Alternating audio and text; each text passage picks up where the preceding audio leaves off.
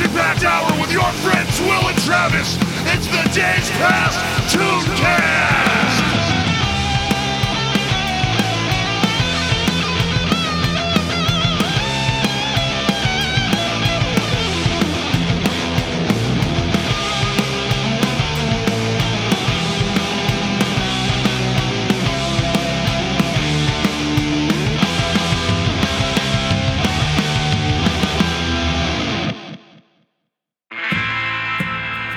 Well, it's high noon over here at the Days Past Tooncast Saloon. There's tumbleweeds just a-blowing down the prairie. Oh, two, two riders are approaching on the thoroughfare. I am one of them. My name is Will. I'm the other pokey, Travis. Travis, my big pard. These two gentlemen have brought notes on the debut episode of a cartoon from their youth. And they will have mature conversations about these cartoons. Diving deep. Oh, they're going to dive real deep. And I'm going to tell you, we're going to dive so deep today that we must warn you, some of the things we'll be saying will be not fit for the ears of babes. Not good. Not fit for those gentle Christian women and men out there. I don't know if it's hubris or bravery that brings us together, Travis, but I do know this. This is the Lord's work. All right, well, I'm going to be the first oh, one okay, to drop yeah, character. Yeah, okay, yeah. All right. Hey, guys, it's Will and Travis on Days Past Tooncast. We just explained it to you. I am really looking forward to this today because uh, I suggested this show from deep within my memory of a child. That's true. You yeah. did. You did. Um, and, oh, man. Uh, I got to say, there are times where memory serves well. Yes. There are times where memory kind of... Lets you down. Lets you down. And, yes. it, and it might blow things up. And I was walking around doing my like nightly walk the other night thinking about this show and just getting so like jazzed up about... I hadn't watched it yet. That's the thing. I'm like, dude, yeah, this the world building and this thing over here, just like based off of shit I read about it. And so I really set myself up for disappointment. Uh, and also entertainment, because I was very entertained yeah. watching this piece of junk right here. had you had you seen this show as a kid? Man, I hadn't. Okay, it, I, I mean the, the pictures looked familiar when I started yeah, kind of yeah. researching it, but I don't think I don't think I think I might have missed this boat, man. Okay.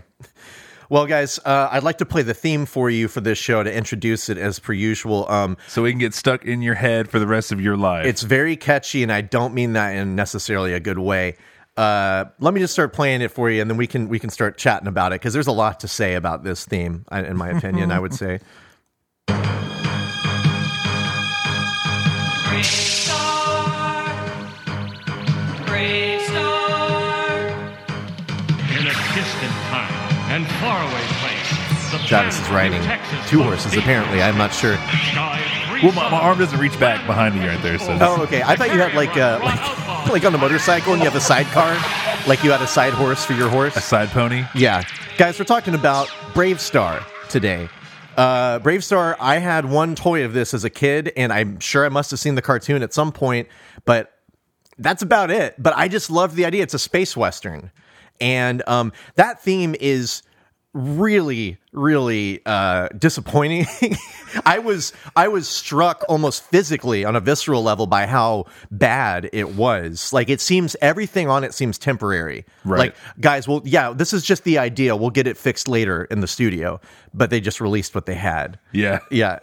Like, the guy, he kind of does like a, he's almost like... Sp- Uh, what is it like? Sing speaking, or you know, it's like con- that song "Convoy," yeah, where they're yeah, just yeah, talking, yeah. kind of. It's not really singing, um, and telling you, setting up this insane world of space western. There's so much shit to set up, and they try to set up what's essentially like the Star Wars universe, in right. like a one minute talk talk singing country song. Yeah, which doesn't it doesn't. I mean, they do it. They just manage to fit in so many words, and yeah. the guy does not have an accent. He doesn't have any kind of twang to him, nowhere near the level that Travis and I had at the right. beginning of the episode. Yeah. and but he, at the end of it, he goes, "BraveStarr!" Like angrily about it almost. And what it was, it was the guy, like the head of Filmation, Lou Scheimer. Ooh. Who uh, is the head of Filmation, which is the company that produced this one. Yeah. Um, he did the vocals for that. He's an occasional voice actor for their shows, or was. And his daughter is the one that sang the background vocals. And I'm screaming nepotism on that one. I, it doesn't even sound like the daughter wanted to be there to sing it. It's very flat and like she, like I don't, Dad, I don't. Okay, I will. And then with him, he seems like super proud of what he's done. Yeah. In that, like I can see him turning around, like that's how it's done, guys. Like.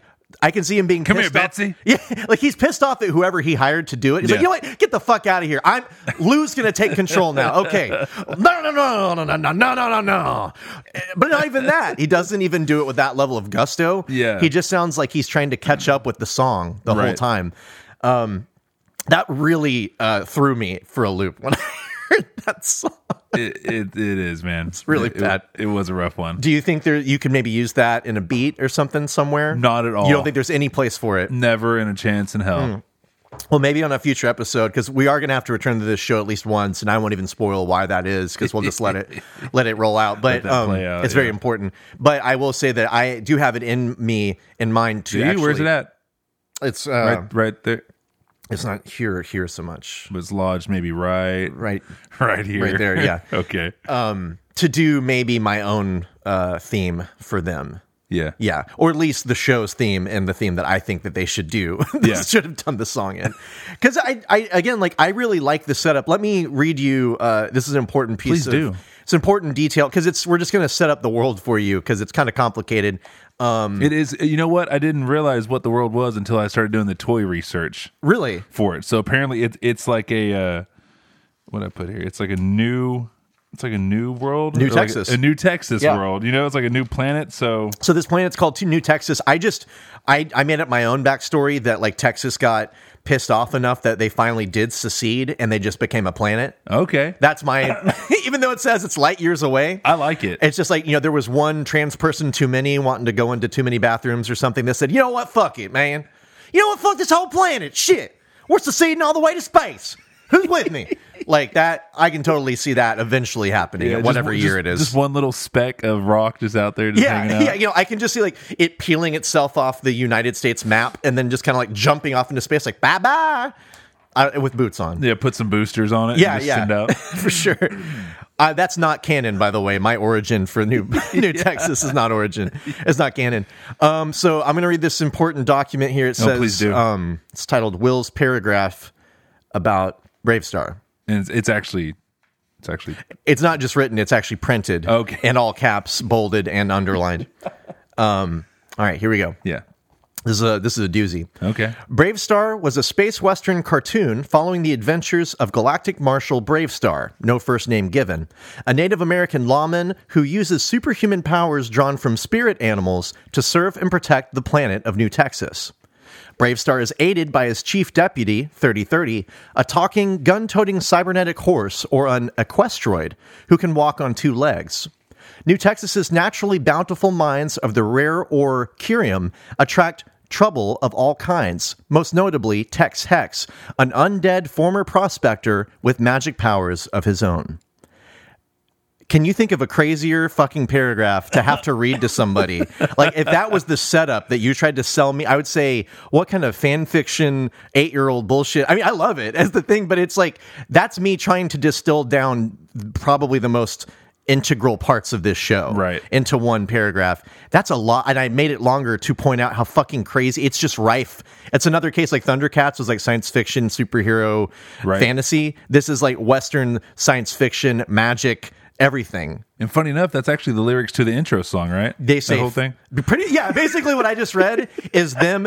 It's just I took the lyrics and I, I just put them into sen- sentence. Can you form. Imagine that? Yeah. Now, well, that's that's a really good point. Essentially, they tried to do what I just did, but then put it yeah. to music. Yeah. That's the kind of shit you're trying to set up in that fucking song. Right. It's Mount Equus. Yeah, it's way too much information to put into one minute, even spoken. Like just me talking like Micro Machine Man won't even right. you know work in that case. BraveStarr was a show. Do you, did you have any details about the show's run or anything like that? You know what? Yes, I do, actually. All right, I'd love to hear them. Yeah, yeah. Let's let's dive into this real fast here. Mm-hmm. Uh, yeah, sixty-five episodes, man. It ran yeah. for sixty-five episodes. A uh, movie was also released on this movie in That's eighty-eight. Right. That's right.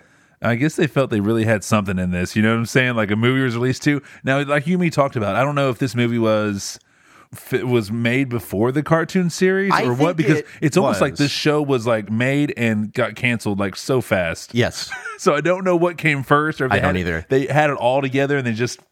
They just released everything. Well, I don't really know. I mean, who knows what was going on there at the time? Because this is actually the last property, or at least the last series that Filmation even did before yeah. they folded in eighty-nine, That's which true. Is kind of like, this is the one that did it. It's easy enough, at least to assume that this did it, although I'm sure it's any number of bad, you know, decisions that they made across the way. Right. I mean, they were doing things to cut costs at every corner, like uh, that for sure. Filmation's responsible for like a lot of A lot Good of cartoon, yeah, it's funny. Right? We mentioned them in another. I mentioned them briefly in another uh, podcast, and really didn't give them their due. I mean, they're yeah. the, they're at the front of He-Man uh, and the Masters of the Universe. That's and a big she, thing. And she, I think She-Ra, I think She-Ra yeah. um, the like the Ghostbusters that we talked about before. Um, they just they did they were really they did a lot of stuff. Um, right.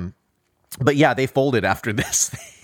Yeah, and one I, thing one thing I have written here. It's uh, I never ran across this before. I'm sure we will later on, like different cartoon series. But it said that um, let's see them all uh, ran from eighty-seven to eighty-eight in syndication. So that means like it got released and and was con- instantly on syndication. I don't I don't understand. Did- I don't. It's I don't. It's one of those things in the world, like in certain kinds of insurance and stuff like that, where I don't, I know generally what the word means, but apparently it's not exactly what I think it is, and it confuses me. Yeah, because syndication, as I think of it, is like you have a show that just runs on C B S, yeah, and then after you hit one hundred episodes, you can sell it as a package to other, you know, U P N or whoever, yeah. whatever bottom rung, bottom U- feeder U- bullshit. U P N. Yeah, what shitty channel wants to run it. You know, T B S will run it twenty-four hours a day if you yeah. give it to them. You sell those rights even while it's still on.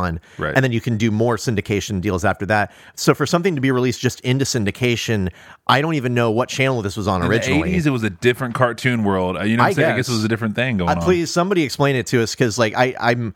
Uh, I've known about syndication for a while, and I still don't really quite understand. But that, I mean, the thing is, it's it's not even divided into seasons. This show, it's yeah. just episode one. This is episode one. It ran right. sixty-five. The last one's just episode sixty-five. It doesn't even name a season. It seems like, whereas most shows that we do, at least they've been running longer. You know, right. they actually have seasons, which kind of tells you what's going on here. This kind of seems like it just was like the last hurrah. It did have toys, and it had a video game for the Commodore sixty-four, comic books. I mean, there was a number of things that they released for this that it definitely had some backing in the merchandise world. Right. I don't know how popular those things were, but I had a BraveStarr toy, so...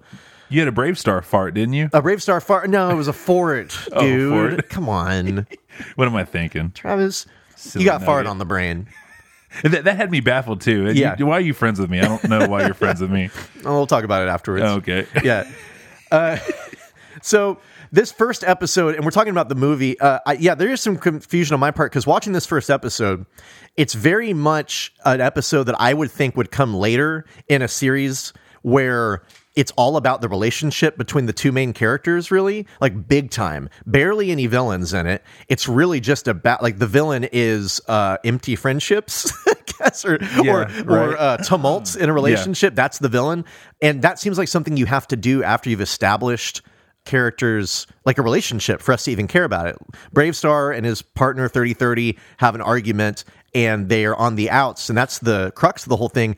And I'm kind of like, well, I don't even know the world yet. Why do I give a shit about this? I'm wondering if the movie, I think, from what I read, I think sets up all this shit. Oh, yeah? I think. So this is like some pilots, some pilot episodes don't tell an origin story. They just throw you into the middle of things. Even if that's the case here, that's still a weird choice for a first thing. Because like Tex Hex, the main villain, shows up nowhere except to be mentioned one time. Yeah. And then uh, you got the coyotoids or the dingoes or whatever that just like... They're barely there at all. It's really just a, uh, it's like a bottle. Um, you know, on Breaking Bad, there's the episode where they have the fly that's loose in the lab. Yeah. And it's just Jesse and Walt in the lab the whole time. That's a bottle episode. They're kind of like, okay, we've spent enough of our budget. Th- I hope I'm getting this right. We spent enough of our budget on these episodes, and these episodes we need to not spend so much on these episodes. So this particular it, it's episode... It's a character-based Yeah, it's episode. Typically like very few characters, very f- few locations. Here's the thing, though. In animation, I don't really think that's like an issue, because to draw a mountain costs about as much as to draw, you know, the whole world blowing up or whatever. I don't really know, but it feels like an actual bottle episode of a real show, because it's really a lot, a lot of focus yeah. on this relationship between these two people, right. or whatever you want to call them. Yeah, hey, real fast, yes. to piggyback on that, yeah. um, when you said draw a mountain. So there's like four to five times on this episode where where things are about to collapse. Yes, and and when you look at the whole scene, you'll see like you'll see like this whole this whole rock ridge. But right where you know it's going to collapse, yes. it's like it's like poorly yeah. um, drawn. It looks like you can tell where, right, where it's going right. to collapse. I'm like, was that was animation like way different well, back then, where it was real cheap? I remember like, seeing stuff like this as a kid. Yeah, That's, I'm really glad you brought that up and didn't think about that. I remember as a kid, like I would see an outline on a background where I'm like, I he, uh, someone's going to bust through that part of the brick, and then someone would do it. Yeah. And I don't, I don't know enough about traditional animation to name it, but I do know that you'll have a background and then you have a cell laid over that, and one's stationary and the other one is like part of the animation. So I feel like that's got to be part of it. I mean, Filmation is kind of notorious for what they call limited animation, shit animation. Yeah, basically, like reusing shit all the time. You'll notice that a lot of the characters on this show, when they're talking, it's just like a still image and a close up. And then their mouth is moving. They just look like statues, like lifeless statues. Like I noticed that, like J B, this other this other character we'll get to. Like there's a point where it's like she doesn't even look like she's looking at the person she's talking to. Right. Her eyes are just stuck looking off into the near distance. You know, like she's just like everybody looks kind of creepy to me for that reason. At least in yeah. the talking things. But I don't know if that's part of what you're talking about. But there's absolutely there are moments of actually really good animation in this. There are. We'll get to like the fight that they have later on and some of the shadows and stuff. Stuff are really good, but man, is there some crummy, I'll say it, crummy animation on the show.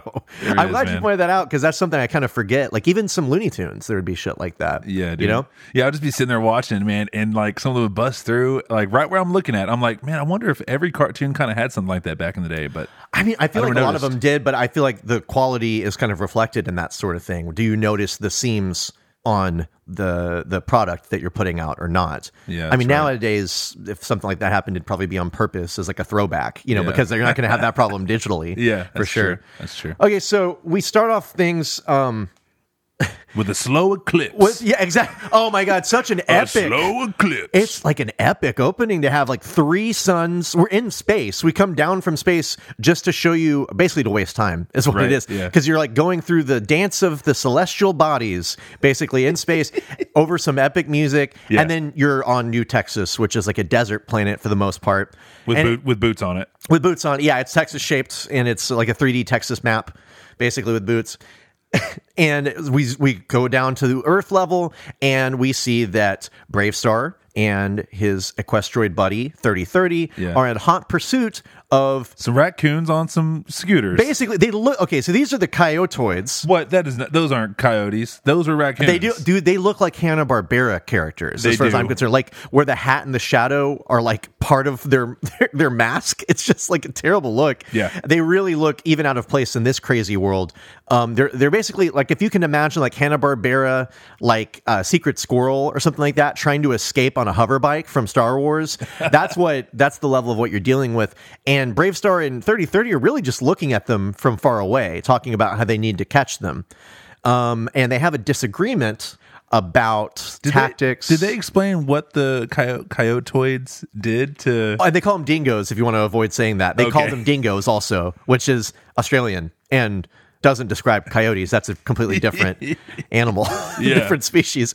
I, I feel like they did maybe say that they, I don't really know. I wondered that. Like, I was like, what were they doing? Well, I assumed that they were stealing curium from the mines. I'm assuming that's because that seems to be the only thing that ever happens on yeah. this planet, is that people want to get curium from the, you know, it's it, curium is like a red ore that is really good for fuel. And apparently, of course, New Texas, Uh, it's like oil. We got it. We got a lot of it, you know? Mm-hmm. And so people have, uh, I mean, if you listen to the theme, and I definitely suggest that you go listen to the full theme, if not the episode, definitely just check out the theme song. You know, they say that outlaws uh, came from all the corners to, to check this shit out because they had so much fuel. Imagine like, this is like a gold rush. This is the equivalent of the gold rush is what's going on. So you have a lot of outlaws, people who are trying to fill their pockets with that sweet, sweet red ore, curium. And that's what these coyotoids coyotoids we're up to. Dingoes. Let's call them I'm dingoes. Not, I'm not calling them dingoes, man. Uh, I'd like to play this clip. Uh, it is uh, thirty thirty and BraveStarr are talking about, uh, in police terms, I would say, like, guns and tactics. That's what they're having a discussion about. Here we go. Don't worry, Marshal. Sarah here will shut him down. Better take it easy with Sarah, Pard. You've been a little quick on the trigger lately. Oh, we do what it takes to get the job done. You know how I feel about guns. They shouldn't be used unless there's no other choice. I reckon that's one thing we'll never see eye to eye on, Marshal. thirty thirty's last thing he says, essentially, is... BraveStarr takes a relatively moderate stance on guns, by the way, which is that they shouldn't be used unless they need to be used, yeah. Which I think is kind of like what, at least on paper, police officers now are supposed to do. It's not just a thing you like shoot your can of beer open with. It's right. about your, but thirty thirty essentially is saying, I don't agree that you should only use guns when you need to use them. I think you should use them when you just want to use them. It's like when I think it's fun, yeah. That's when I use them. thirty thirty actually, I think, has the best voice actor on the show. Like his voice, I believe it the most. He has the most character. He does. It sounds good. It, it sounds really good. I mean, I for the most part, I mean, the nays are kind of silly, but uh, man, the the character right off the bat to to think this character thirty for thirty mm-hmm. or thirty thirty thirty thirty yeah yeah my bad thirty for thirty thirty for thirty that's E S P N that's the E S P N thing. I'm so sorry. You're on E S P N. I'm like stuck today. on that. Yeah yeah. I don't even watch sports. Um. But to think this this horse is going to be through this whole season is rough, dude. Yeah. He's a rough character, you know what, bro. What I'll do for you is I'll try and uh, put together some episodes where I've cut out the neighing and the and the stuff. Y- yeah, yeah, he he is he's a rough character. He he he's like he's a, very abrasive. He's like a snarf on steroids. Just about. He's super abrasive, this guy, and very very emotionally uh, like. unstable. It seems yeah. like like he really should not be deputized. He he's his head deputy. Yeah, and he's like the most. He's a loose cannon, almost literally. Um, he mentions his gun, Sarah Sarah Marshall. Yeah, is that what it is? I think so. Is it yeah. Sarah Marshall? Yeah, because there's a is movie. It? I well, thought it was Sarah well, Jane. I think it's Sarah Jane. Okay, but okay. He, but he, he oh he says Marshall. Marshall. Okay, yes, God, yeah, man. Wait. Woo. He he calls it. I like that he has a name for his gun. That's very like you know Western yeah. uh, movie ish of it. So that's cool. Um, BraveStarr, you can tell, is like barely has a little bit of a Texas accent. It comes out more sometimes, but he's very moderate. He looks very Indian. Well, to he me. is. He's a okay. he's Native American. Yeah. His powers should tell you that he calls on spirit animals. I don't think they'd let a pale face call on spirit animals. That just doesn't strike strike me as acceptable. Okay, so right off the bat, you're seeing limited animation, by the way. Yeah, like, you yeah. can just immediately, it's just like close-ups of BraveStarr talking and arguing, and it's just like um, a still image with mouth moving. When Okay, so I've done, Travis knows this, I, I've worked in, uh, spent some years working in uh, bringing Japanese cartoons to America, like in the dubbing process and stuff like that. And something that we focus on a lot when you do that for quality is mouth flaps, like when the mouths open, matching that to the, or, or rather matching the vocal performance to the mouth flaps, you know, in... So I'm very sensitive to weird mouth flaps, I'll say. And when thirty thirty, the horseman, yeah. neighs, his mouth opens rapidly, like he's going, I don't know, like that. But it's he's supposed to be going, or, and his mouth is just opening and closing at a rapid pace. That drives me fucking crazy. And it looks insane when he does it. It looks like it looks like he's having a seizure or something. Yeah. It really gets to me. I think it's actually really funny, but it's just like I can't not notice that. Right. I cannot walk away from that not scarred, basically. Uh, you know what? I didn't pick up that. I didn't pick that up, man. Well, because I'm not in it. But I'm gonna not have to check sensitive it out. about it. Yeah, yeah. I'm gonna check that out. Okay, so to they're still in pursuit of these stupid coyotoids, and so BraveStarr accesses dingoes. one of dingoes. dingoes yeah, let's kill. That's way easier to say. BraveStarr accesses one of his powers, and I love the powers. By the way, like I'm a superhero guy, and instead of there being like planeteers that each have a power set of their own, he just has all the powers within himself that he calls on one of these four spirit animals, and the one he calls on here is uh, the puma. Well, yeah. uh, in this in this episode, he he only calls on two animals. Well, sure, that I noticed, sure. and that's the bear and the puma. It's not trying to show off. You can't be you can't be gauche with your powers like that and just be like, I would be. I even wrote this down. I'm like, I would be in conversation with you right now and say, yeah, dude, that's a good point. Speed of the puma. And then just like go do something with it. Like I'd be riding really fast or yeah, whatever. Right. Or like strength of the bear and I'd crush something. But I, it makes him kind of superhero-y. you know, and which of course appeals to me. And it's like all of these powers, they have a cool effect. Like, oh, the, just the, like the transformation's fantastic. Yeah, yeah. There's just like a light, almost like a dissolving light outline of the animal that appears around him when he calls on it. It sounds really corny when he saw when he calls on it, but for a kid, I mean, to play BraveStarr, yeah, how perfect is that? Strength of a bear! You know, that shit, like, you get to say these dumb little things, but it's yeah. branding is basically what right, it is. Yeah. So it's perfect. It is, for it someone like me especially. Yeah, it is good. He calls on the puma. He's like the Flash, literally. Like, he's running super fast. And then thirty thirty just decides, you don't know what you're fucking talking about, trained lawman. Yeah. I'm the deputy here. I'm the horse cyborg. I'm I, got, gonna just... I got Sarah Marshall here. Exactly, Sarah Marshall. So I'm just going to blow. He, he shoots, and he manages to just... like hit the rocks, causing a like a wall between BraveStarr and the dingoes, essentially losing the bad guys yeah. as a result. So way to go, horsey. um, and then so BraveStarr gets onto him about that, and again, BraveStarr is like super. And I read this in the thing that like BraveStarr more often tries to rely on solving issues by like talking with people. Yeah, which is like I I couldn't help but see like a lot of like. I feel like this was made today. Just like we, all the shit with police and the news, it's like they were trying to set an example. It's like, this is how you should do things. This is how you should resolve this shit. But like, even in the conversations with thirty thirty, there's another one I'm going to play. He's just like, he just totally fucked things up. Yeah. And he very healthily brings it up with thirty thirty. Like, I'm disappointed in this, basically. Right. I was trying to help. Sarah's not helping much if she lets the bad guys get away. Well. I'll be dag-nabbed. I love it. thirty thirty will be dag-nabbed. I could use some more talk I, like that, frankly. I wrote that. I wrote dag-nabbed? that. Why uh, wouldn't you write that? It's fucking great. da- it's like a slow close-up on this horseman's face, and he's saying, well, I'll be dag-nabbed. And then it goes nowhere. It's like it cuts away to something else right afterwards. You think he's going to get in a fight with them. Yeah. For calling him out. But thirty thirty just has no respect for this lawman. Like, he's he like, he really just wants to hand out vigilante justice. Yeah, he does. He just wants to, he's pretty loose with that gun, I will say, for sure. Um, at this point, our buddies, our, our constant companions, yeah. thirty thirty and BraveStarr split. Um, and I believe thirty thirty goes off into the deserts to just sulk, essentially. Yeah. And BraveStarr returns back to Fort Kerium, which is like the settlement where most of the people in the area, at least, like, you know, are residing. Um, thirty thirty goes out into the desert to sulk, and uh, he flashes back to his first meeting with BraveStarr. I don't know if this is from the movie. Yeah. It seems like they're pulling an actual, like, three-minute thing that happened it does. in another cartoon, and they're just playing it for you. Yeah. BraveStarr busts into this place called the Hall of the Equestroids. The Equestroids are the race that thirty thirty belongs to. Just cyber horse people. Again, it's a race, though, so right. they are by, by uh, they are alive. They can yeah. reproduce, apparently. Yeah. Yeah. Or, I don't know, or maybe not. Maybe maybe that's why they're dying out. So this Hall of the Equestroids, and the gun, thirty thirty's gun is like sparkling, and basically it's like a uh, like Raiders of the Lost Ark situation, yeah. where BraveStarr is there for the gun, or so thirty thirty thinks. I don't know why his gun is on display in right. the hall.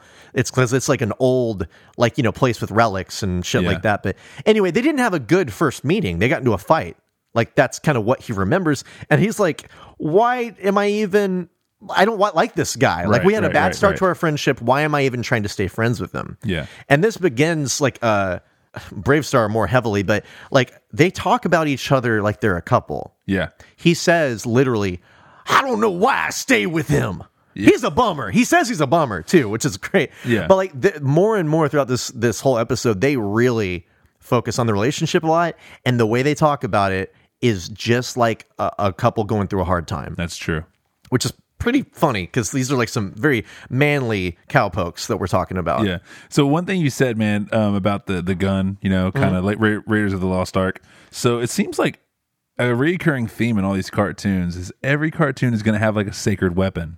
Yeah. That yeah. that that's like one of the things I, the writers I feel like start off with. You know yes. what I mean? Like, yeah. it starts with a sacred weapon, mm. and then you build around that. Yeah, yeah, yeah. Well, toys. I mean, you got to be like, look, we we need a sword.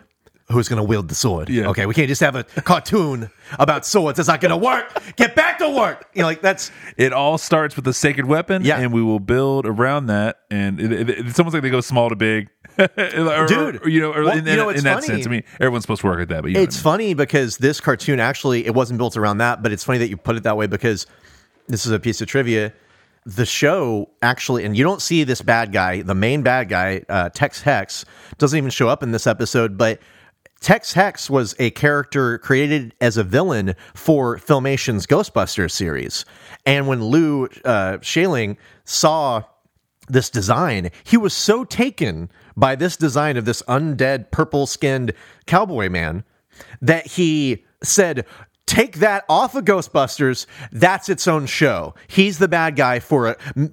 Write me up a space western pronto, because I need to see this guy fighting somebody, basically is what he said. And that's what how they fucking did it. Yeah. He, he just told his people, his cronies at Filmation, get, get make a show shit. about this. Sounds like a crazy madman to me, like, like a crazy like dictator, but that's a pretty funny way to... It seems very old Hollywood. Make me a movie about a pirate. You know, like, it's just some people are just demanding shit. But yeah, totally. It's like how it's funny how these th- big concepts, things that like get fleshed out quite a bit. Like, this is a very detailed world. It's just here because of one character yeah. that got created and inspired all that stuff. I mean, I like the world. I think the world's a cool idea. Like, obviously, I said I got super jazzed about the idea of a space western. Yeah, it does, man. Yeah, I think it's pretty cool. Um, and, and to my knowledge, uh, I think. Kind of one of the first shows to really mash the both of them, I would, I, I, I think there are a couple others we were talking earlier. Um, there are a couple of shows that I've seen since, and I, I don't even remember the names because I didn't watch them. Yeah, but I do want to check them out possibly for future episodes, and at least I'll get to reuse some Western music that I made. That are like, I mean, I just want to do that voice again. If yeah, we can do that voice yeah, again, that was so yeah. Fun. I'll have to name them. There's a couple of the shows, and I don't remember the names of them, but they share some like vocal talents with other shows that we're doing right. that are the space western. I don't know if this came first or not. Okay, so while uh, thirty thirty is sulking out in there, and he also, by the way, he decides to, I'm going to go back to the Hall of the Equestroids. Yeah. He's out there sulking the On desert. On Mount Equus, right? Mount Equus, yeah. The whole mountain's named for, I don't know if, we'll get to this guy in a minute, but I don't know if Equus is like the Equestroid's god yeah. or just like a hero of theirs, but he's not an Equestroid because he's just a, he looks like a full-on horse, like a straight-up normal horse, right? Except big. But we'll get to him in a minute. Uh, while this is going on and he goes to the Hall of the Equestroids, we go back to BraveStarr, who's returned to Fort Kerium, and he's talking to uh, Judge J B McBride, uh, the lady...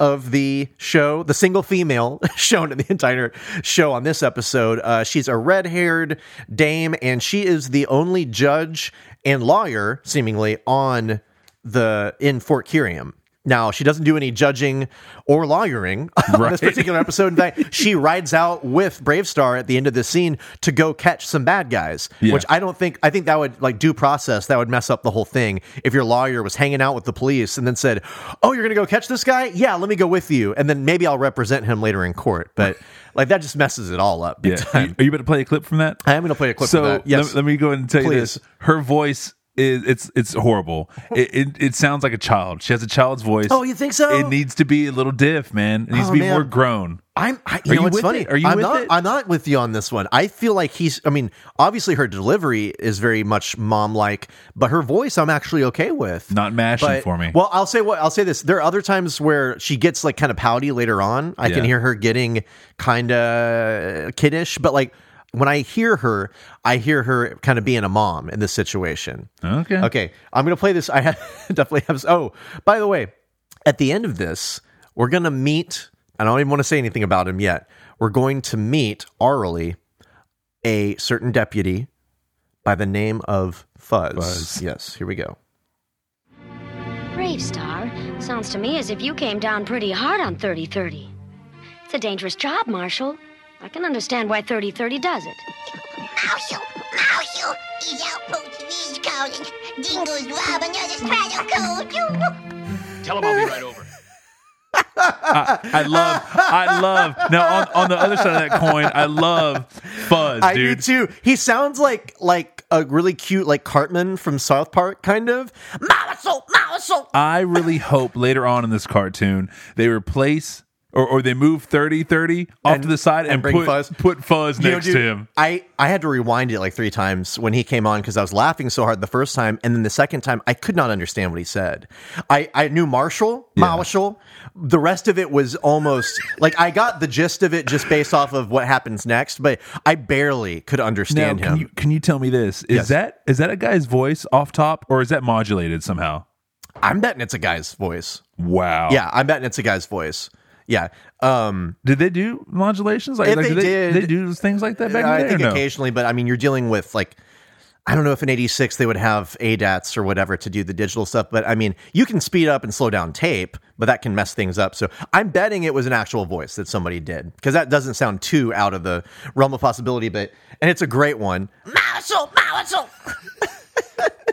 That voice is great. And it's awesome. Oh, God. But it, um, but what's funny is that he doesn't say anything for the rest of the episode and the times when he shows up. And I feel like they almost like regretted letting him do that voice. Right. Like, they're like, oh, shit. They're like, we already blew our wad on Fuzz in that one scene. Yeah. He can't talk again for the next twenty minutes. Like, well, he gets to say one thing. Like, yeah, I still hear in J B, like, I hear J B, like, coming down on BraveStarr there, being very yeah. much like a mother. And I feel like her vocal quality sells it. I mean, and I like her design. She has like a weird, almost like a bowler hat going on a little bit, like in red hair and very piercing eyes. Like her character, she she's not winning any like like feminist awards with the role she plays here. Yeah, uh, because she's really just babying BraveStarr, who is showing very early on how he has no emotional intelligence whatsoever. Like, he's just like, why is he angry? We had an argument. I don't understand. Why doesn't thirty thirty, why isn't he here right now? Like, she's trying to explain to him why that might, somebody might not want to be around you after an argument. Yeah. Uh, pretty silly, I would say, for a person who seems so moderate and, you know, even-handed. Bring so, back Fuzz. Yes. Bring back Fuzz. Well, he'll he'll come back. I know that there's at least an episode that's called, like, oh, it, it, Fuzz is in the name. So, you know, he's going to come back and have some shit to say. Yeah. Hey, so I put a note here, man. Yeah, yeah. Mount Equus, the the the Equestroid. Uh, well, say, say, Equestroid. Yeah, Equestroid. Yes. Sorry. yeah, yeah, yeah. Um, dude, it's almost like they're, they're, they're, they they need to chill out on the um the, the equine. They are all um, jerks, aren't they? They are, man. Yeah. They're, they're going yes. crazy with it. They're assholes. Like, I mean, they're, yeah, there's too much neighing and, and but there's also like between thirty thirty and the, okay, so just to set it up. So uh, thirty thirty is at the Hall of the Equestroids and he finds that he, he starts, oh man, and I have a clip of this shit. Yeah. Uh, he starts hearing some ethereal voice calling to him uh, and it turns out to be Equos. And at this which, point, which I put sounds like you. It sounds like a voice no, you do, man. You motherfucker! I promise you, you can do it exactly. When I heard it, I was like, "Oh shit!" Did Will? Yeah, I can do that part of it at least. Sound just like he you. He sounds. It's so funny because I would never put like if I were if yeah if they put me in charge of BraveStarr casting, yeah. which is my dream. Uh, I would not have accepted this voice as like the I don't know. Maybe I would if the whole point is that all the horses are jerks, but like he just. He Equus is apparently a god or something that's uh, like that kind of protects and looks over the hall of, of Equus, the hall of the Equestroids, excuse me. And he's calling out to thirty thirty, essentially beckoning him to go travel through time. And thirty thirty reacts to this suggestion, not with like, what are you talking time travel? He's just like, I should do that. Yeah, you're right. And he says, I'm not appreciated now. I was appreciated in the past. I will enter the hall, and I will be appreciated by time traveling to the past. That's a fucking crazy thought, and he does not give it a second look. Yeah, so apparently right. time travel is just pretty normal, normal, which we will see later, by the way. Yeah, with, with, it's pretty great. With Mister Shaman yeah, pants. Yeah, with the shaman, but... Equos has, I, I'd like to play... They're, they're just using that root word for uh, equestrian on everything. everything. Everything. Oh, dude, I love it. I think Equestroid Equestroid sounds like hemorrhoids you would get from riding a horse for too yeah, long, dude. You know? Like, it's just, but it's a cool name. Like, I like the idea of it's like, he's like three parts. He's man, machine, and horse all at once. I think it's a cool design. And he goes from being on all fours to like, I and I, I wish I would see more of them, of the actual Equestroids, not the stupid... equine god that yeah. they have. I swear, if later on, if someone says, hey man, I need to make a request, a request droid. A request droid of you. Yeah. A requ- I'm, a, I'm a requestrian. Yeah. Yeah. Yeah. Or something that I'm going to lose my I mind. I don't get man. a lot. I'm not getting a big um, wordplay vibe from them, but okay. we'll see. I, really? I mean, they use the, well, they use the root word for uh, equestrian yeah, three times in Right, but like episode one, I'm thinking like I don't know. I'm so what you just said to me was like wordplay as a joke, like in the moment. Oh, you as opposed okay. to like how they name the species. Oh, okay. That's a little bit different to All right. me. Your mom's different. Yeah, she's very unique. Oh, yeah, you're right. Very right. unique woman. Yes. Okay, so here's a clip of Equus. Here's a clip of Equus uh, calling me. Here's here's a clip of me doing my uh, my audition for Equus, and where I'm talking to thirty thirty about going. Well, just hear it. Return. Who's saying that? Return. Return.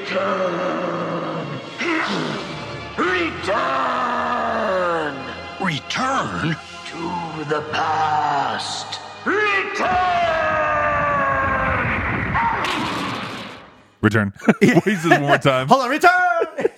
He says return, so I did edit that a tiny bit to put it together, but like he just intentionally, like Equus is being intentionally uh, not forthcoming with what he's saying. Like he, they're just filling time. Like I, yeah. he could just say, return, you should return to the past.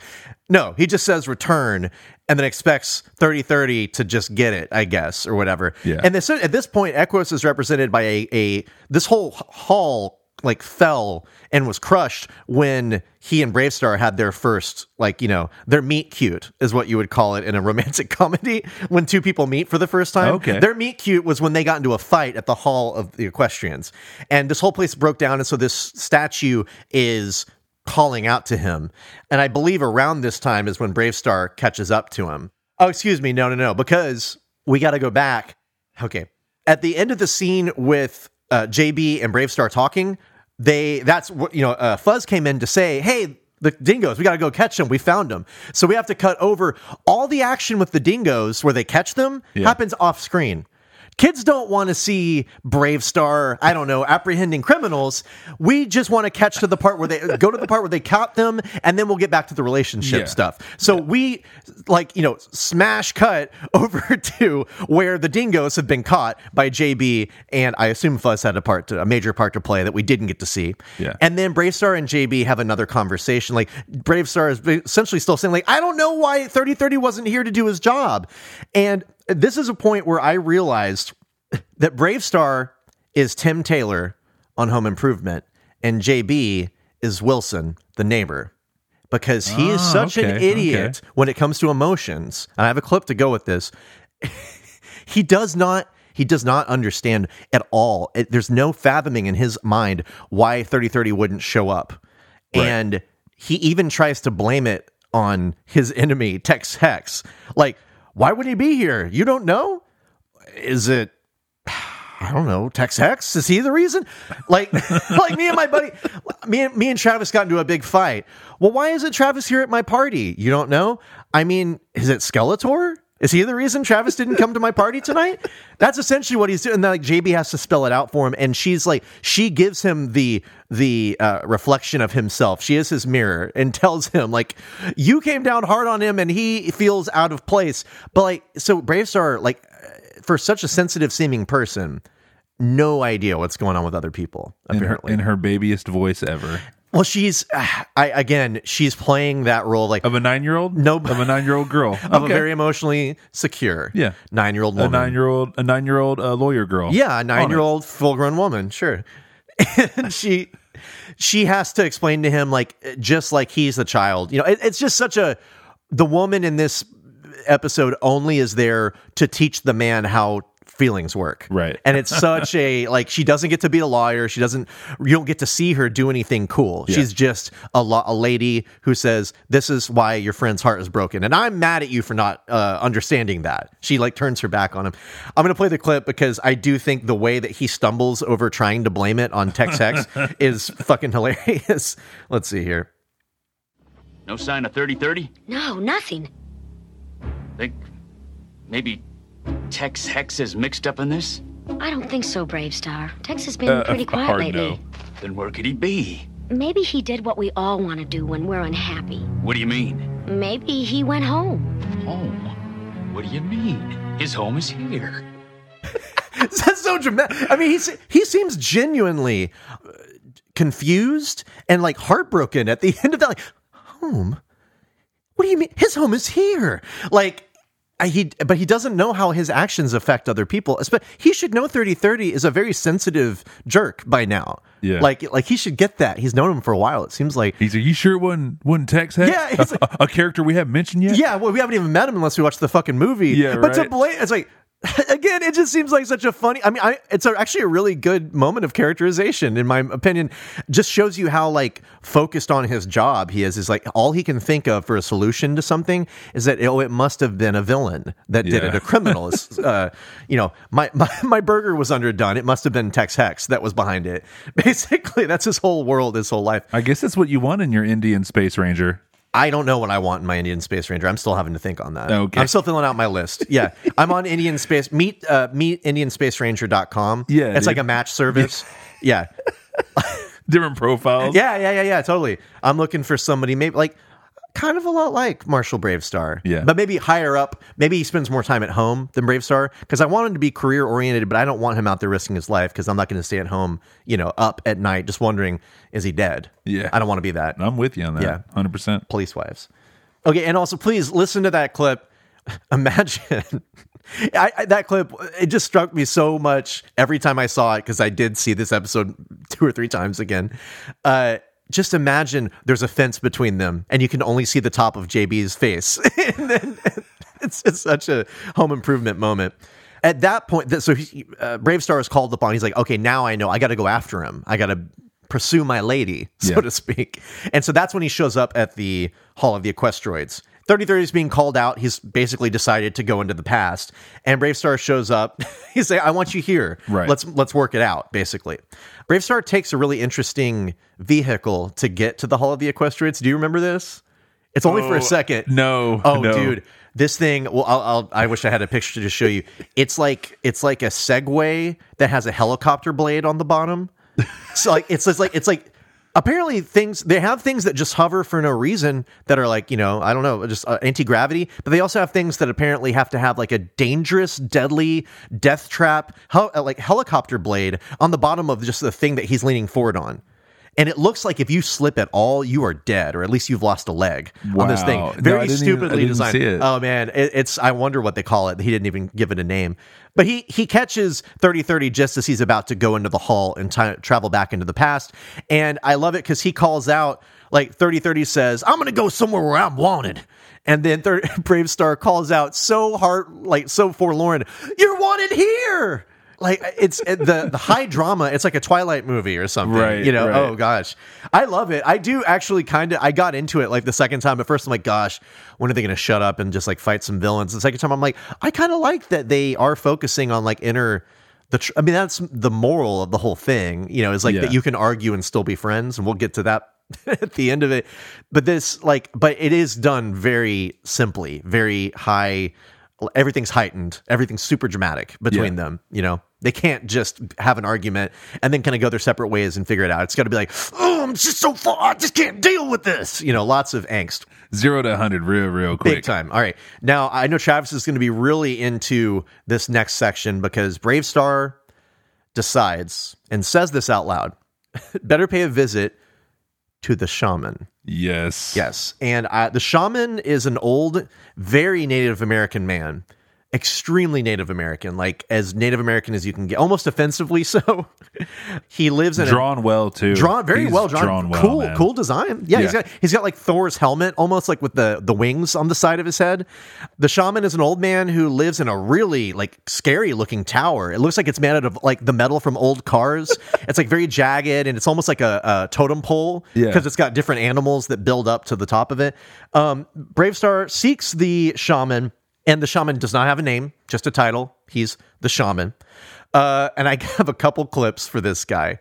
They have a conversation, and the first clip is BraveStarr talking to the shaman about the whole thing, and you get to hear the shaman's voice a little bit, which actually, they could have gone a lot heavier with the like the Native American uh, accent, or however you want, like the, yeah. the way he does it. They could have been more way more offensive, but he has a tick that I'm going to point out that I have a special clip I okay. think that you'll enjoy. Okay. But this is uh, BraveStarr talking to the shaman about the deal with thirty thirty, and it is big time a moment where you get to hear just how much BraveStarr cares about his buddy thirty thirty. I only saw him for a moment before he disappeared into the ruins. Mm. And you had no warning that he wished to return to the Hall of the Equestroids? Not at first. After I talked to J B, I realized I was being too hard on him. I need thirty thirty, Shaman. I need him bad.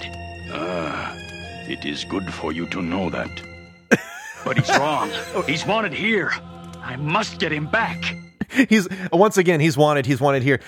I, I, I needed. I should have done a tally of how many times BraveStarr says in this episode that either he wants or needs thirty thirty, and sometimes he's saying it about something about thirty thirty, like I need his companionship. But sometimes it's just like I. He says right there, I need him.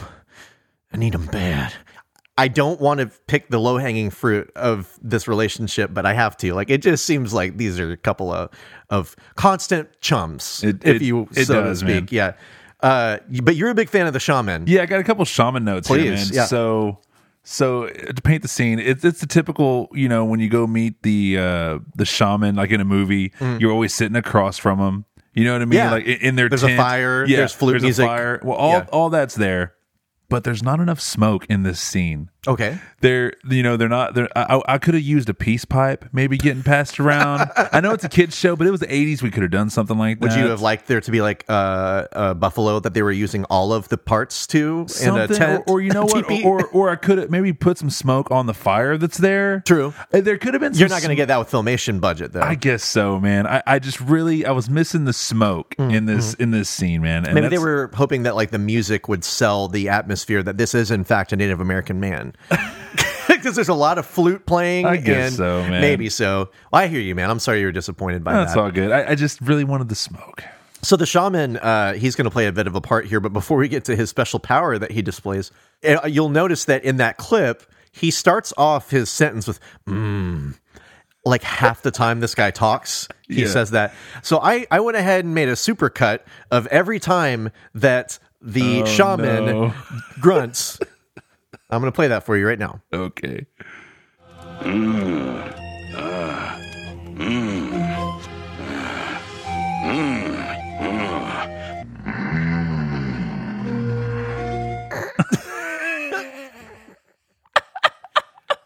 I put a little extra sauce okay. on the last yeah, one. Thank yeah. you. Yeah. I had to. Also, I was like, I don't think I heard that one. yeah. He's.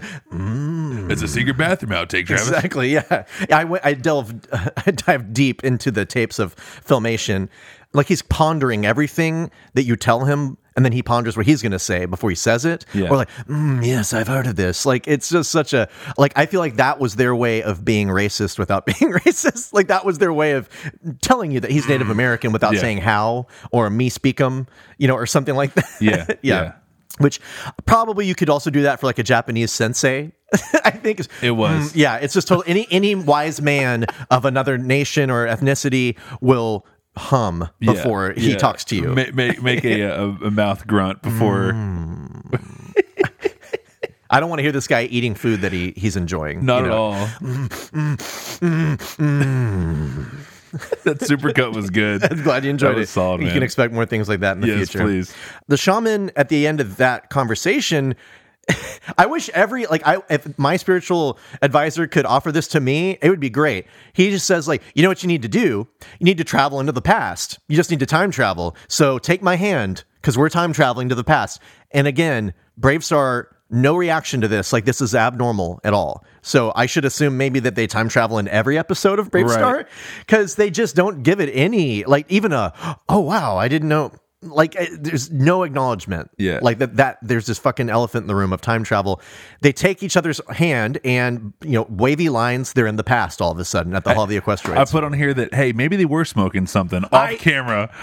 I had the exact same. I said, maybe that this is like a peyote thing. Yeah. Like he's putting, because there's some people talk about like one idea of time travel is that you, it's more of like an experiential thing that happens within. Yeah. And that like in some magical practices that you're actually just like, you're really just going there in your mind. But what you're changing is like you're re- rearranging your innards essentially like in your head. And so you're taking a, a psychedelic to be able to do that. Maybe he's just like helping him come to terms with his relationship by traveling into the right. past, so to speak. Right, right, I'm doing right, air right. quotes.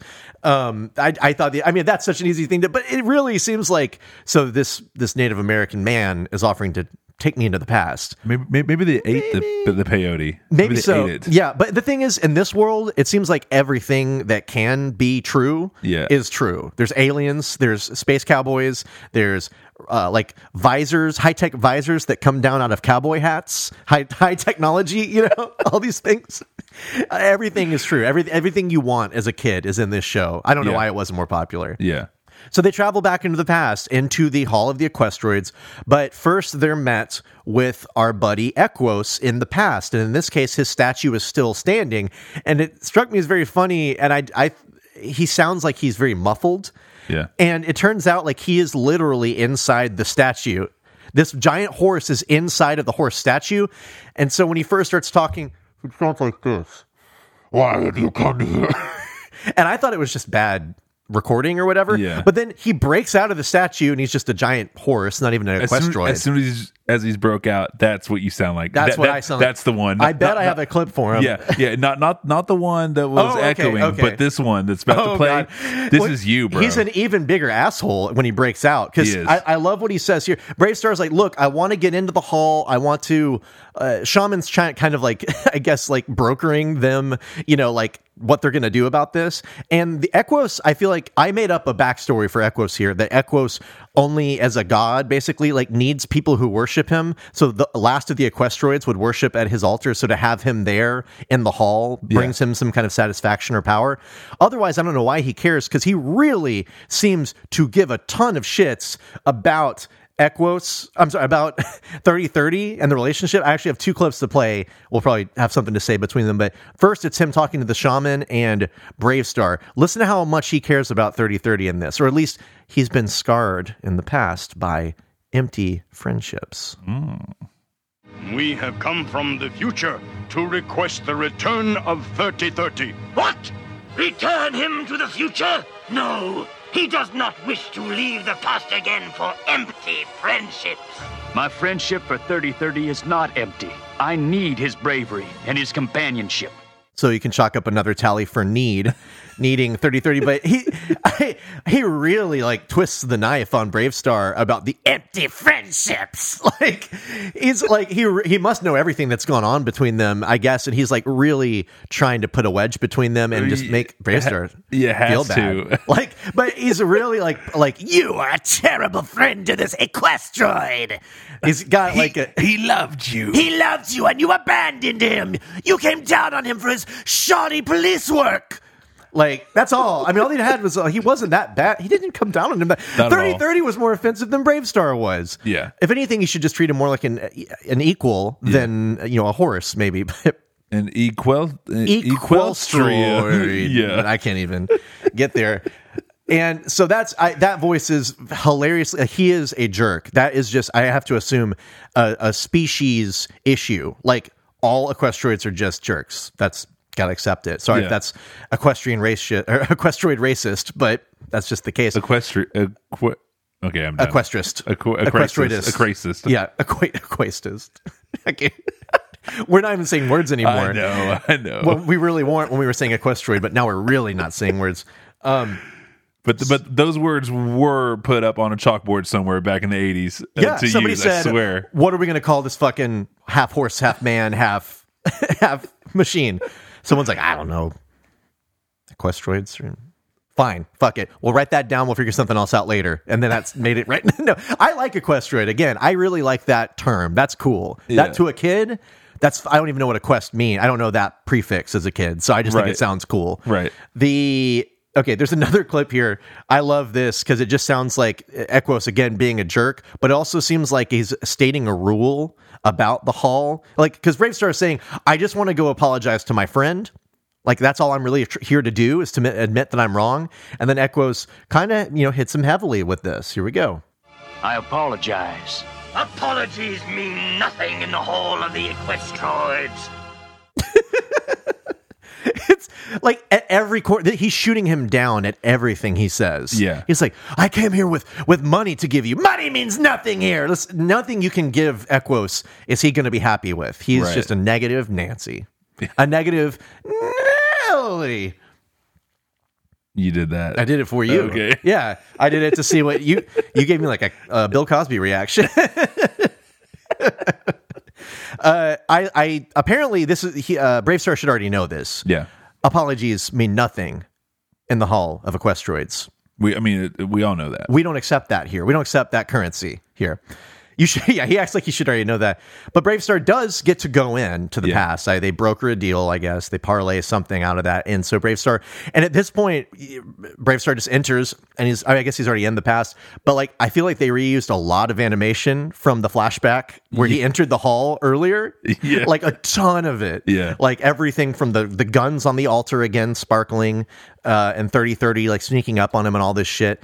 I'm really confused about how t- how. time travel works in this world, because I come from like a Back to the Future. Simple. It's very simple. Okay, well, explain it to me. Well, I mean, it's just all right there. I mean, just go back and watch the, the oh, footage okay. of it. It's so simple you can't even explain it. Correct. Okay, understood. Well, my question's sim- like Back to the Future. If you travel back into the past and you were in around at that time, yeah. you have to deal with your past self being there.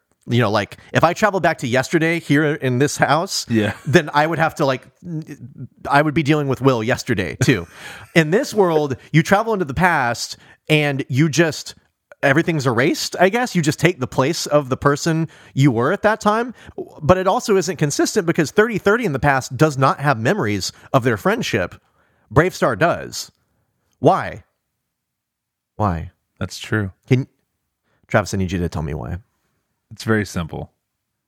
Just watch the cartoon. Yeah, watch the cartoon, and I feel like derive I, your own thoughts from that. I feel like I just read like the secret Scientology document that like expounds on Xenu, and then I told you like I don't get it, and you're like, "What do you mean you don't get it? Just go read it again. Yeah, read it keep, until it makes sense. Keep reading it, and then go in your room and lock the door." I'll tell you the reason that it is like that is because they needed it from a plot perspective to be that way. Yeah. They didn't want to have to deal with him tiptoeing around his past self. They plus, I mean, your past self would be doing something else, but he's not.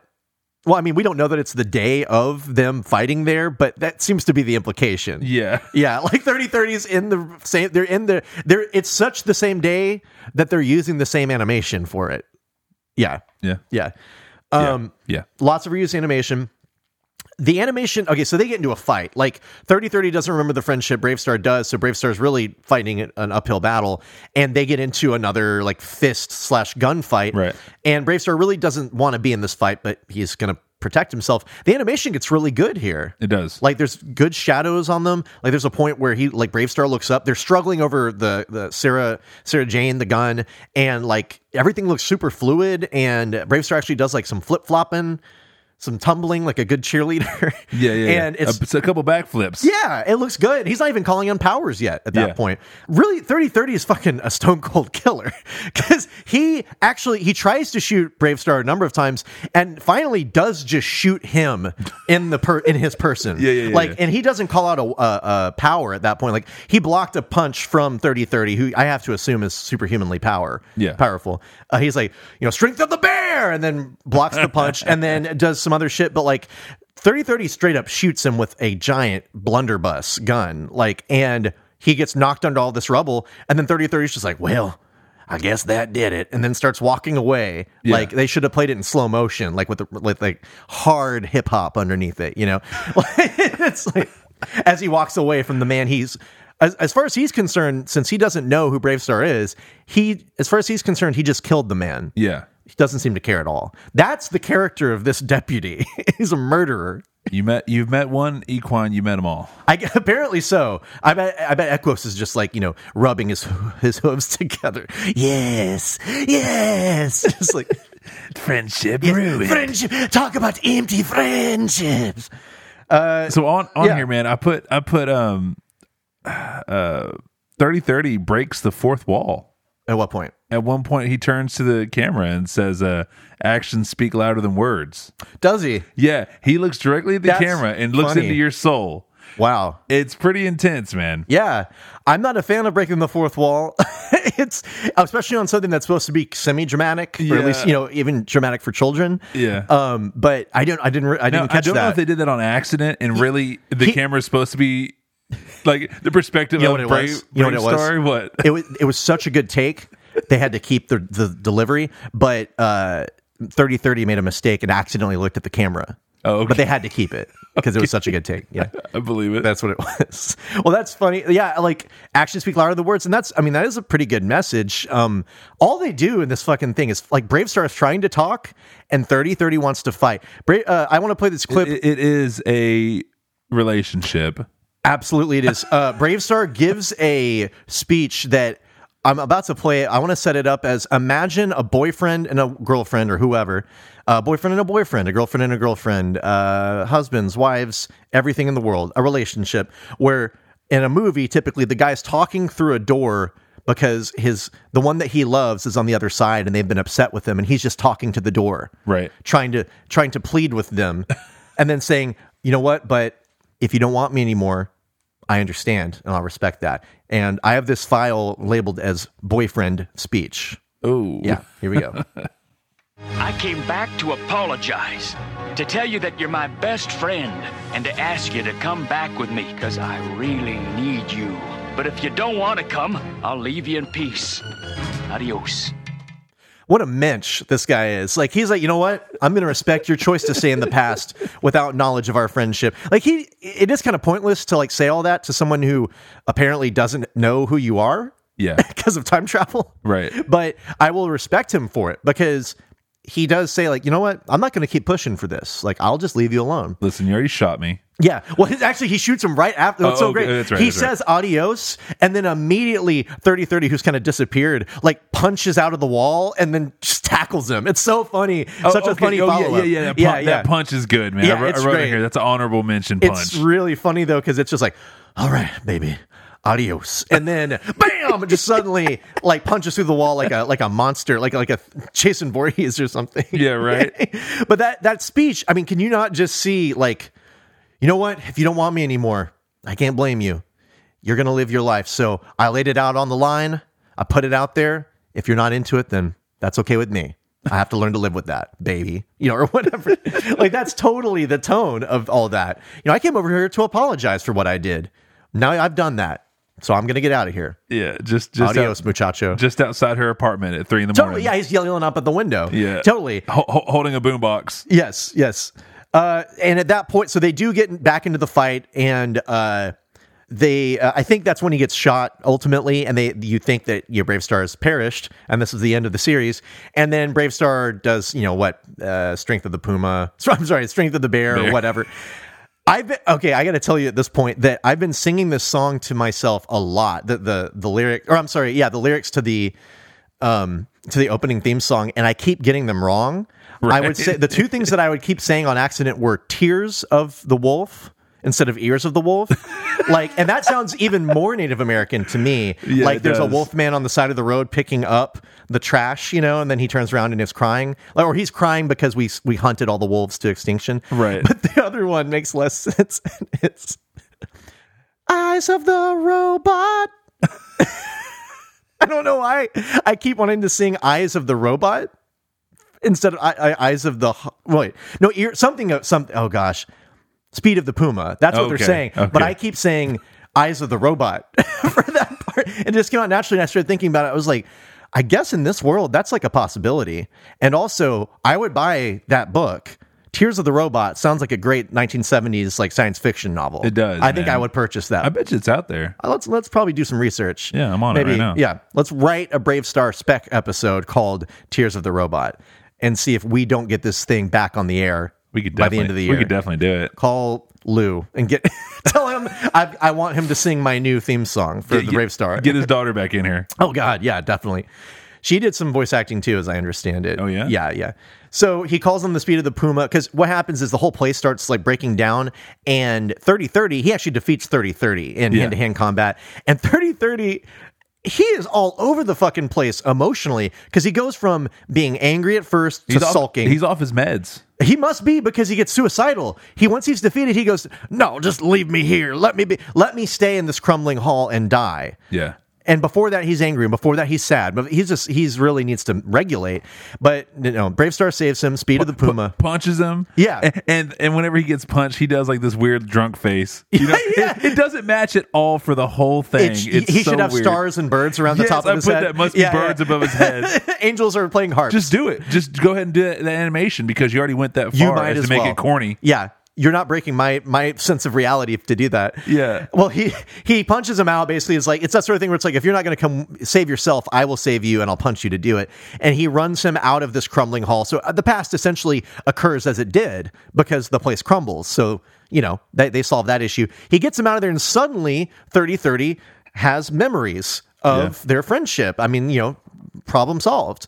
Uh, And to, to, to where he says, uh, I put on here, um, you, you came you came back to the past to fight me again. I was like, damn, is this like a Wile E. Coyote and Roadrunner yeah, situation? Yeah. That oh, that's an interesting like existential con- thing. Are they constantly doing this thing? They just like, keep what what would happen if like every time like he kills thirty thirty or thirty thirty kills him, it just starts the cycle over again. You came back to fight me in the past again. I'm like, good Lord. Think it's about all the time. Is this all, every episode's going to be like that? So think about that sentence for a second. To say, like Travis, yeah, Travis, wow, man, you came back in time just to make sure I got my car fixed in time.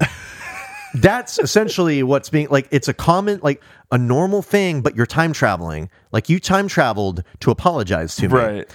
Thanks, buddy. I appreciate it. Not what the fuck, dude. You came back in time too. How did that happen?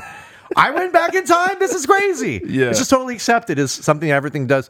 Uh, yeah, they do have a funny... I actually have a clip of that because I do really need to document just about every time that uh, Mister BraveStarr, Marshall BraveStarr, says my favorite thing to say to people that I care about. Travis, I need you. You came all the way back to the past and fought me again? Why? To let you know that you're my friend and that I need you. That's it. That's like he just says, uh, "You're my friend, and I need you."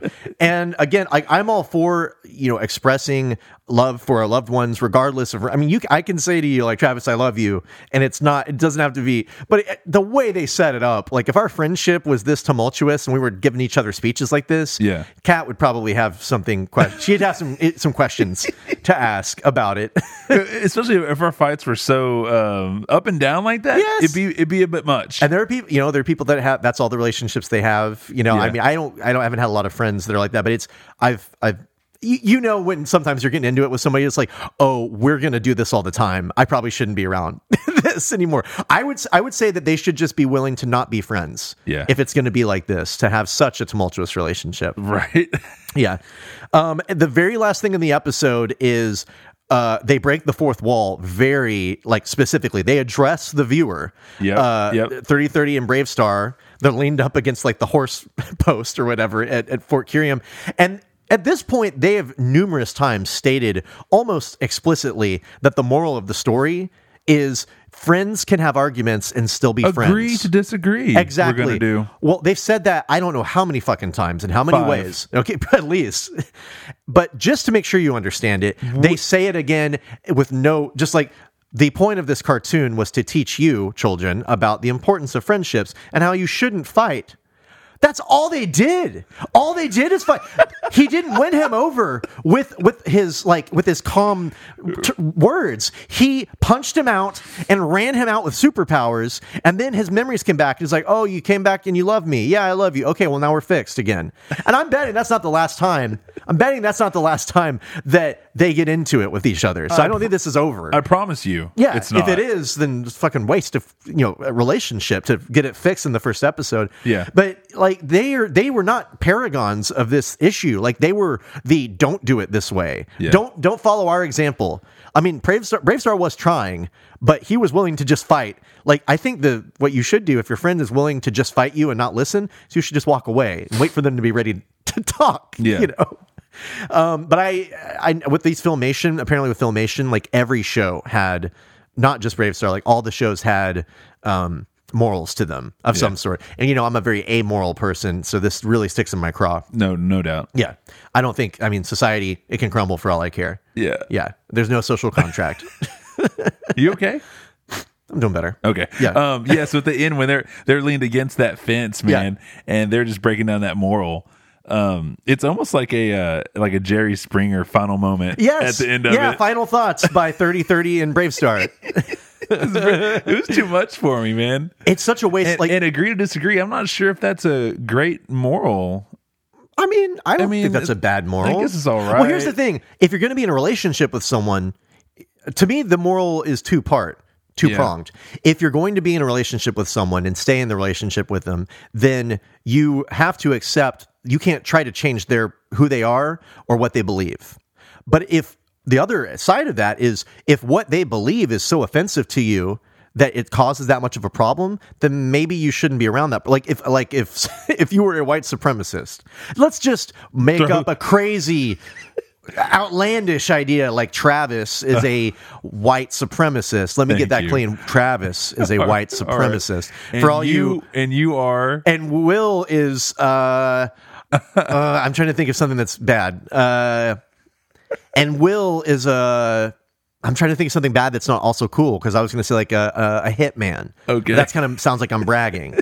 um Will's a uh, dog fighter. Okay. Yeah. I fight dogs in the ring. Okay. Yeah, I, I fight dogs. Uh, Will's a dog fighter. Travis is a white supremacist. Travis. Like these things are so Travis. These things are so offensive that if they're really that bad, then don't be friends with that person, because that's not going to change, and you can't make them change. Yeah. That's where I where I think agree to disagree comes in. But if it's so bad that you just can't handle being around, like they must change or you need to go, then you need to go. I and I think thirty thirty and BraveStarr just need to call it quits. I think so too. I think it's a it's a toxic relationship. I said, br- bring in fuzz. Let's keep this party moving. I, I I guarantee any relationship could use fuzz in it. I, I don't know if I don't know if um, Fuzz's voice actor could handle a whole episode. I, I think that's a good point. I think that's a very good point. My whistle, my whistle. Yeah, I imagine that guy's pinching his neck the whole time. He might be. That's that's one way. Yeah, I did an audition like that one time. It didn't go well, but it was a, a good thing. But I, I got to say, I, I once I watched this like all the way through without pausing to make notes, I actually enjoyed it more. Uh, it's it's kind of wooden and weird. I really didn't like. I bet I would like an episode where they actually have a villain, right, and some weird shit happening, because this is like a bottle episode. And I feel like first episodes we're gonna keep running into this, where it's like cool things aren't happening yet because they're showing us like d- setting up the basic idea of the show. Yeah, you know, and so you don't get the biggest villain in the world or the coolest idea on that first show, because they got to ramp up to something over time, you know. Yeah. um I I really I know we're going to come back to this at least for one other episode. I hope we do for maybe more than that, because I feel like it's ripe with at least humor potential. Oh, definitely. Yeah, it's rich with it. Yes, very rich. It, it's rich like the the mines, the Kerium mines of New Texas. Yeah, I've already stated pretty much any of my trivia except for um, I have some trivia. Was there anything else you wanted to say about the story? I mean, I definitely have some Tooncast toy time for okay, that. Okay, okay. Uh, how about you do that, and then I'll okay. give us some trivia. All right, man. So, so, so a little segment I like to do on this uh, Tooncast toy time. Um, Tooncast right. toy time. Ba-na-na, da-na-na. Da-na-na. Wow. All right, man. So the BraveStarr fort. Yeah.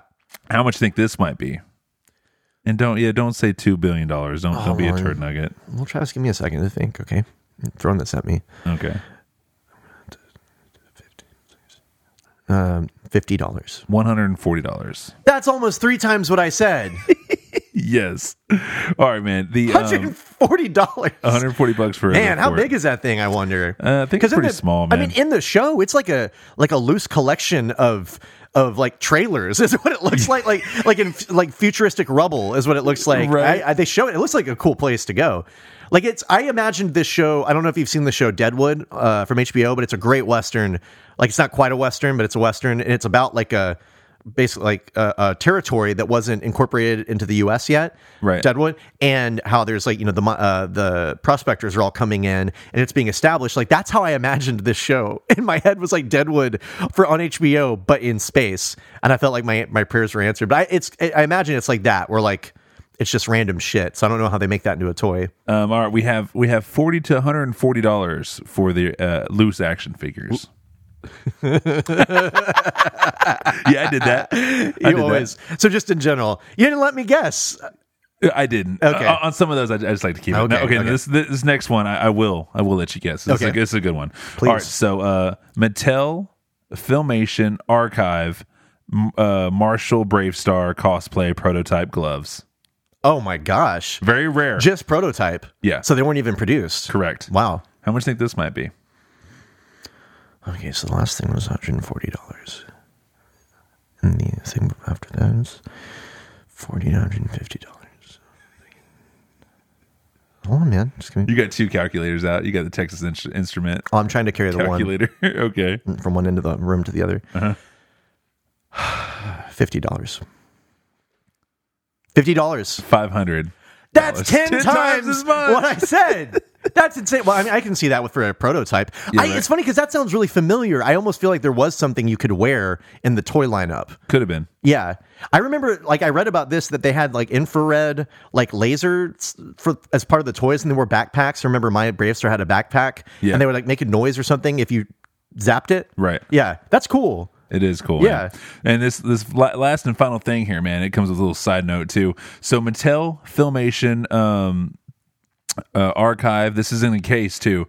It's the Fire Fire BraveStarr and Tex Hex. Fire pack. BraveStarr? Yeah, that's that's what it says. Okay. Yeah, and uh, Tex Hex, two pack. This is a two pack. Okay. And okay, it's okay, still okay, in the okay. package. It's, it's it's Filmation. Okay. It's all good. It's two people. Th- yep. Tex Hex is one of them. All right, Travis, I think you're trying to trick me on this one because you're think okay, you're telling me it's two characters. Yes. It's two action figures. Yeah. And so like some people might think, oh, well, that's going to be like twice as much as you would think. Right. No, you're not going to trick me. fifty dollars. two hundred thirty-four dollars. That's almost five times what I just said. It is. That's insane. Now, my side note is, man, I'm really thinking about diving into some of these and buying these because yeah. anything Filmation, man, you should probably get it. Because yeah. since you know, since they kind of they shut down right after the pro- producing this yes, cartoon, man, it was the show stuff, that broke them. This stuff is super McDuper rare. It's it it is, man. It's it's rare to the nines. Super McDuper, yeah, super McDuper. If it has if it's, super if, it ha- if it has the word Filmation in it, you probably need to go and cop it because um, I think it's only going to grow in value. I Maybe mean, so. This this stuff is definitely um, museum worthy at some point in, in its forget career, gold. So. Forget yeah, gold, right? yeah, and forget yeah, silver. Yeah, yeah, stock stock up in Filmation yeah. um, stuff and bury it in your backyard. Excellent.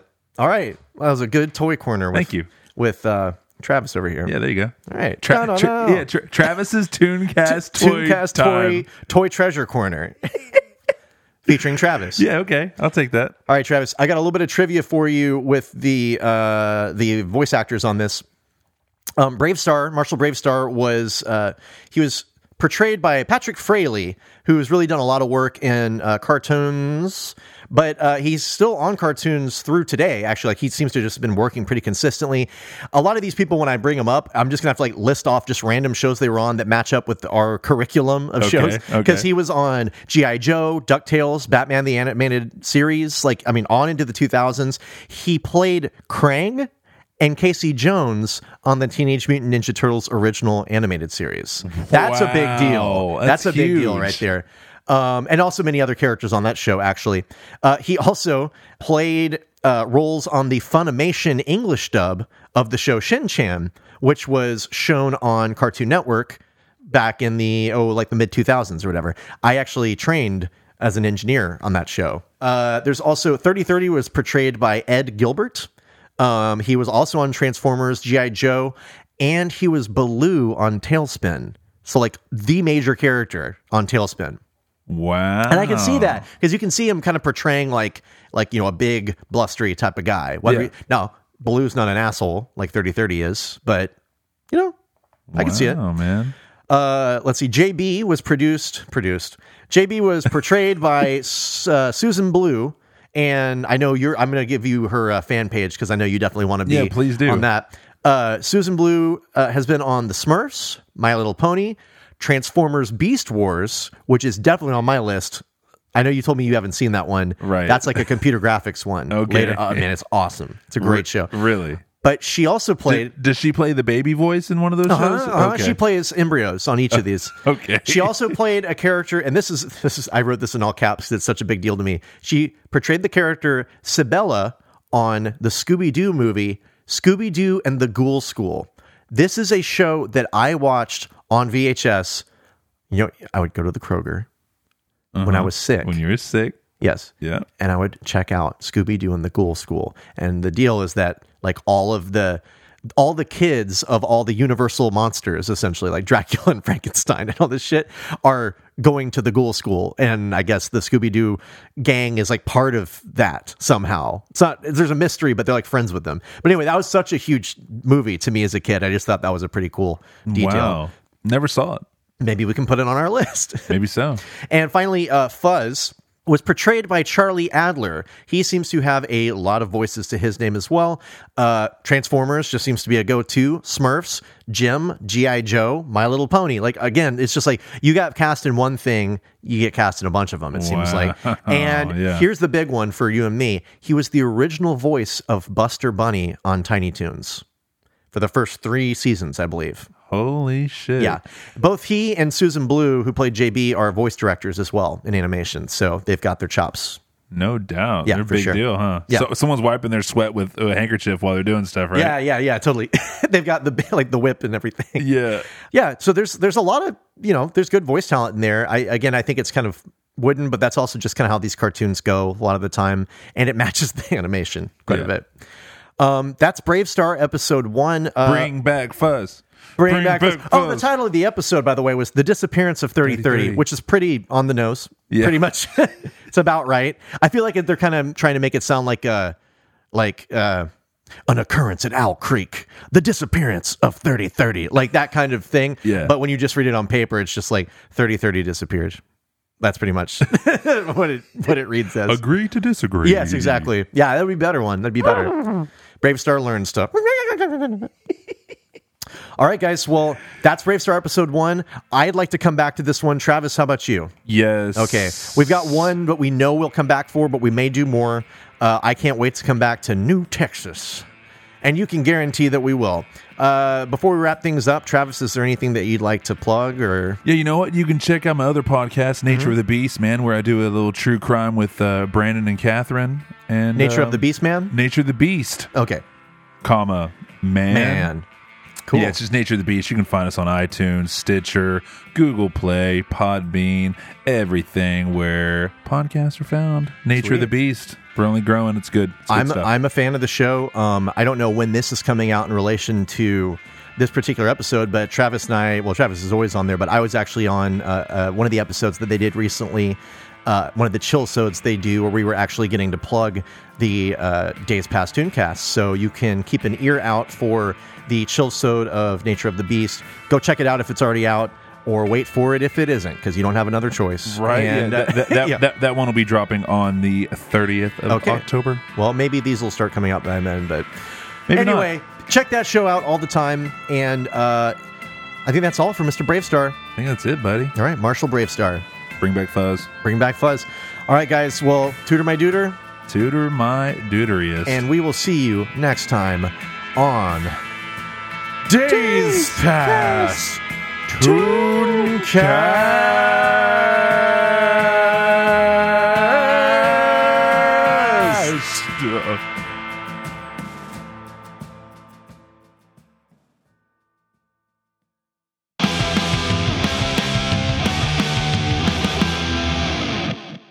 Hey guys, it's Will, and I have a very important message for you. We have a Facebook page. You guys need to go visit it, you need to add us, you need to post on it. We also have a Twitter account, which is at D P Tooncast. Reach out to us on there, or if you like, you can send us an email at d p tooncast at gmail dot com. And finally, if you like what you're hearing here on the D T P C, please go on iTunes and rate us. More reviews means more publicity for the podcast, and that's something we'll all benefit from. So reach out to us on Twitter, on Facebook, by email, and go to iTunes and review us. Thank you guys for listening, and we'll see you next week.